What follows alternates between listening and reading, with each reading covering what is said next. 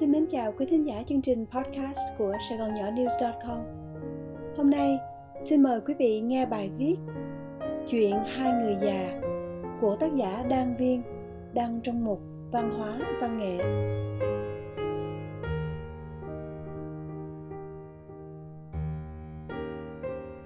Ai mà không có một quê hương để thương để nhớ dù đó là quê hương bỏ lại. Rồi phải mở một cánh cửa khác người chăm sóc đẩy phăng cửa, lách qua người bà lão đang chậm chạp mở cửa, đi vào luôn phòng khách. Vừa đi vừa nói, với giọng điệu không vui.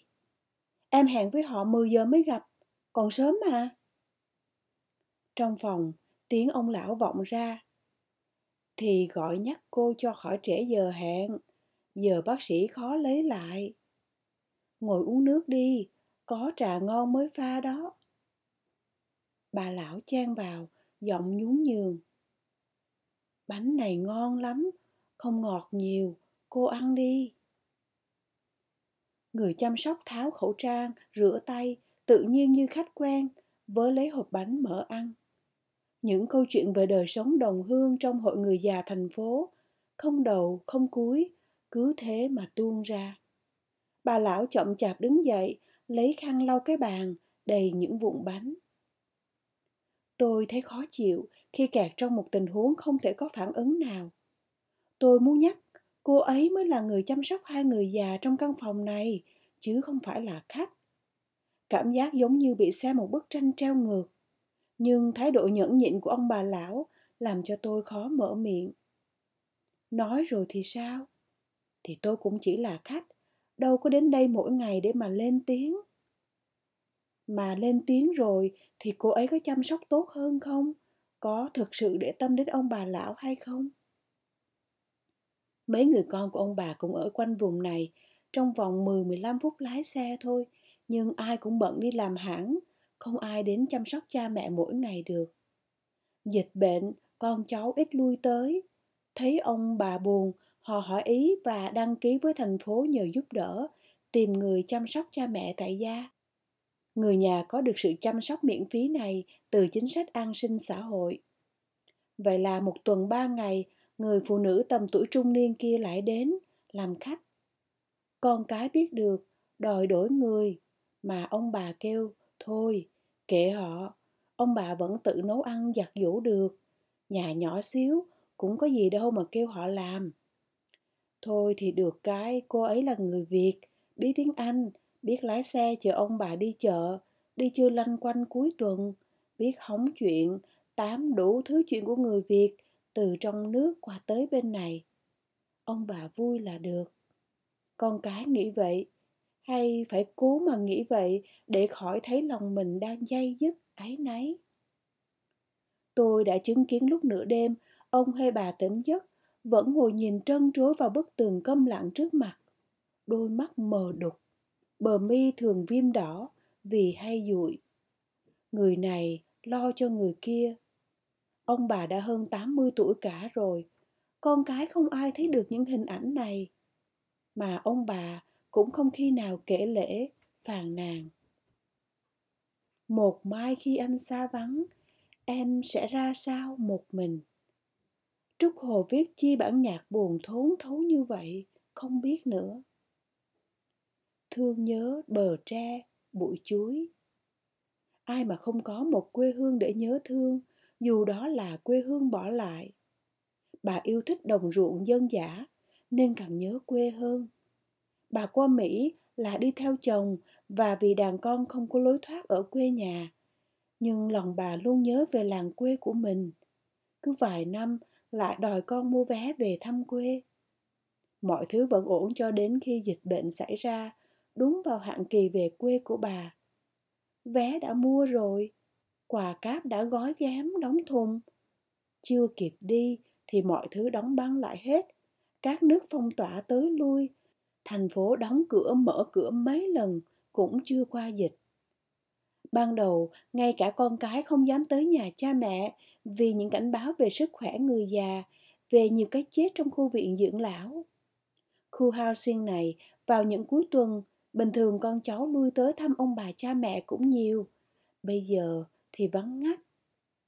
Mấy đứa con đi Costco mua đủ thứ đồ ăn đồ dùng về, chỉ để ở lobby và nhấn chuông cho ông bà xuống lấy. Những tháng ngày bức bối và lo lắng, chán nản và trông mong. Rồi thì mọi thứ cũng trở lại bình thường, dù dịch bệnh chưa qua, nhưng người ta cũng nhờn dần với những cảnh báo. Ông bà được ra ngoài, đi dạo, đi chợ, cũng đỡ ngột ngạt hơn.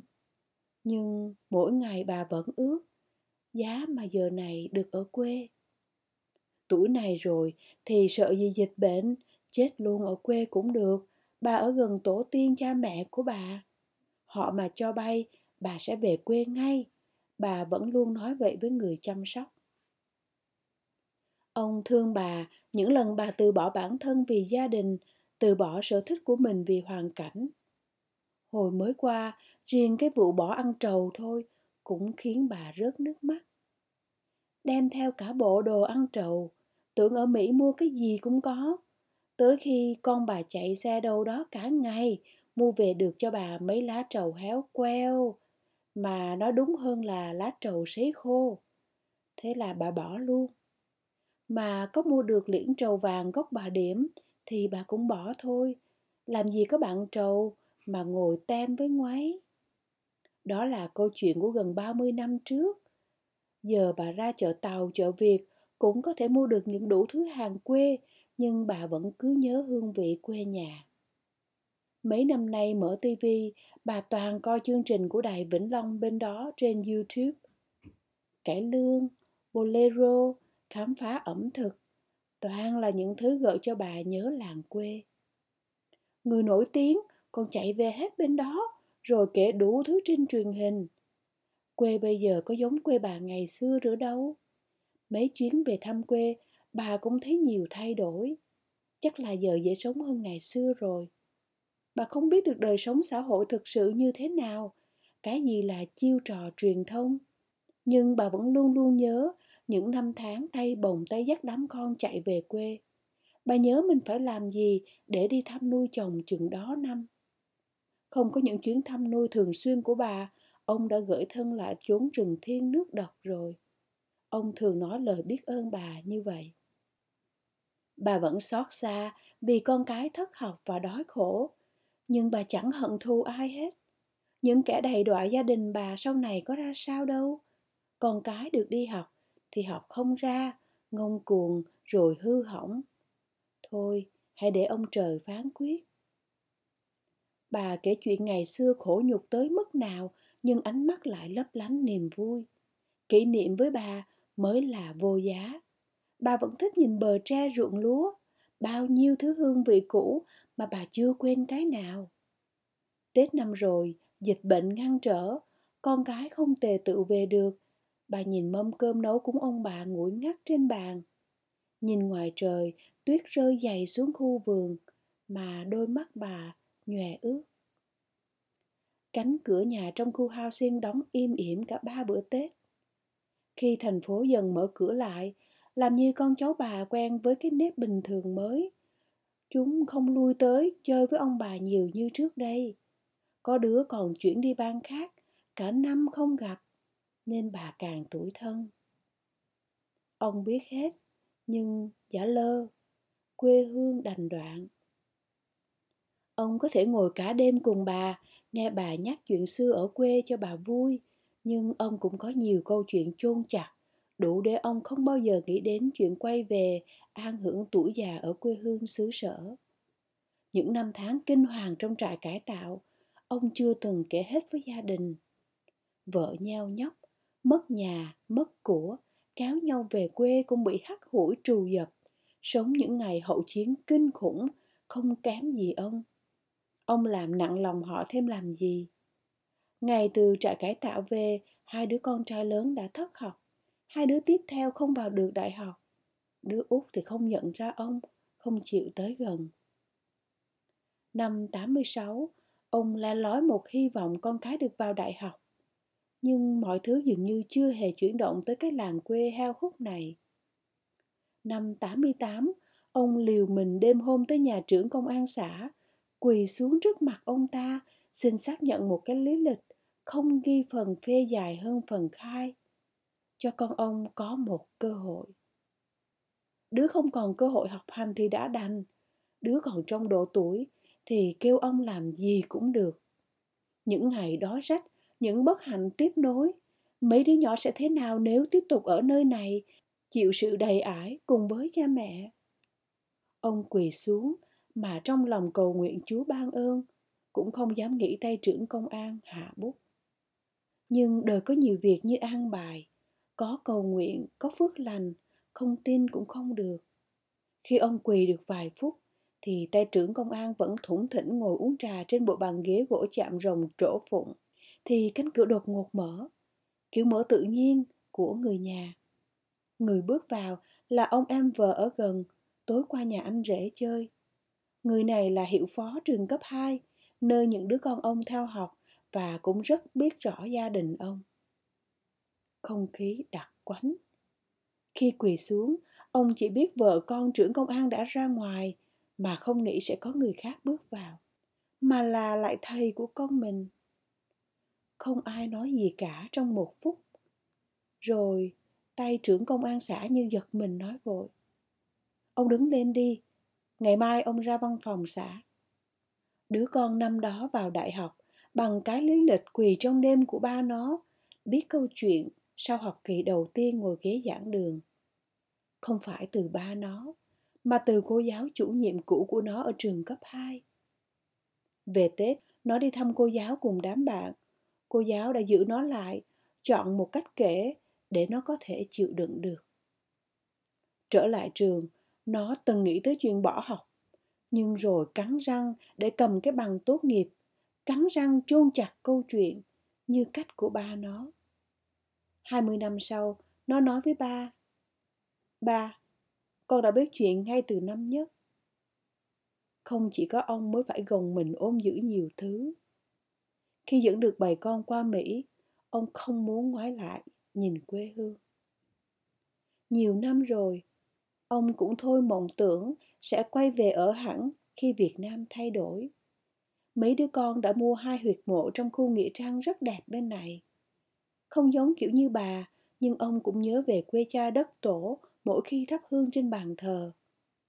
Cha ông mất khi ông còn ở trại cải tạo. Nghe bà kể lại là mấy câu cuối chỉ đòi gặp ông. Điều khiến ông bà được an ủi là trong suốt 15 năm sau ngày tới Mỹ, ông bà đã dành dụng tất cả số tiền có được để lần lượt xây dựng, sửa sang mộ phần, nhà thờ tự của hai bên nội ngoại, giúp đỡ được những anh em con cháu nghèo khổ ở quê chuyện hiếu hỉ mỗi năm cũng chu toàn. Ông luôn mang ơn nước Mỹ, căn dặn con cháu phải biết giúp đỡ người khác ở nơi mình sống và đóng thuế đầy đủ. Đôi khi ông tự hỏi, khi thế hệ của ông rời xa hết, thì còn ai nhớ đến những ngày xưa? Một thế hệ vong quốc, bao nhiêu thế hệ vong bản. Lớp con ông vẫn còn những ký ức gắn kết với quá khứ gia đình, nhưng lớp cháu đã bày tỏ những góc nhìn khác nếu được hỏi tới mà thật ra chúng cũng chẳng mấy quan tâm thế giới của chúng đã khác dù chúng vẫn đọc sách, nghe đài, vẫn xem các chương trình của asia nhưng như một thói quen trong gia đình, không thể hiểu được nước mắt của ông bà cái lúc có thể kể, có thể chia sẻ, ông còn giấu, thì bây giờ nói làm gì mọi thứ dường như thay đổi quá nhanh trong nhà, ông bà đã không còn theo kịp con cháu. Ra ngoài chỉ là vài cuộc hội họp đồng hương mỗi năm. Phe này, phe kia, tin thật, tin giả. Ông lại gì mấy chiêu bài chính trị, nhưng đôi lúc chính ông cũng thấy mình hoang mang. Ông nói, bây giờ nghĩ lại, điều duy nhất khiến ông không mặc cảm trước khi nước mất nhà tan mà mình chưa từng gánh vác một điều gì lại chính là việc ông đã trải qua những năm tháng địa ngục ở trại cải tạo. Ít nhất, ông cũng đã cùng chịu nỗi đau chung với hàng triệu người khác. Ba năm trước, ông đã thôi viết các loại văn tế xuân thu nhị kỳ cho hội đồng hương. Phần thì già, nhưng phần lớn là ông thấy nhạc Quê hương, thôi thì đành đoạn. Tôi chỉ là người khách, chứng kiến một lát cắt nghe vài câu chuyện ngày xưa của họ quý vị vừa nghe xong chương trình podcast của sài gòn nhỏ news.com qua giọng đọc của phan hoàng my. Mời quý vị đón nghe chương trình sau.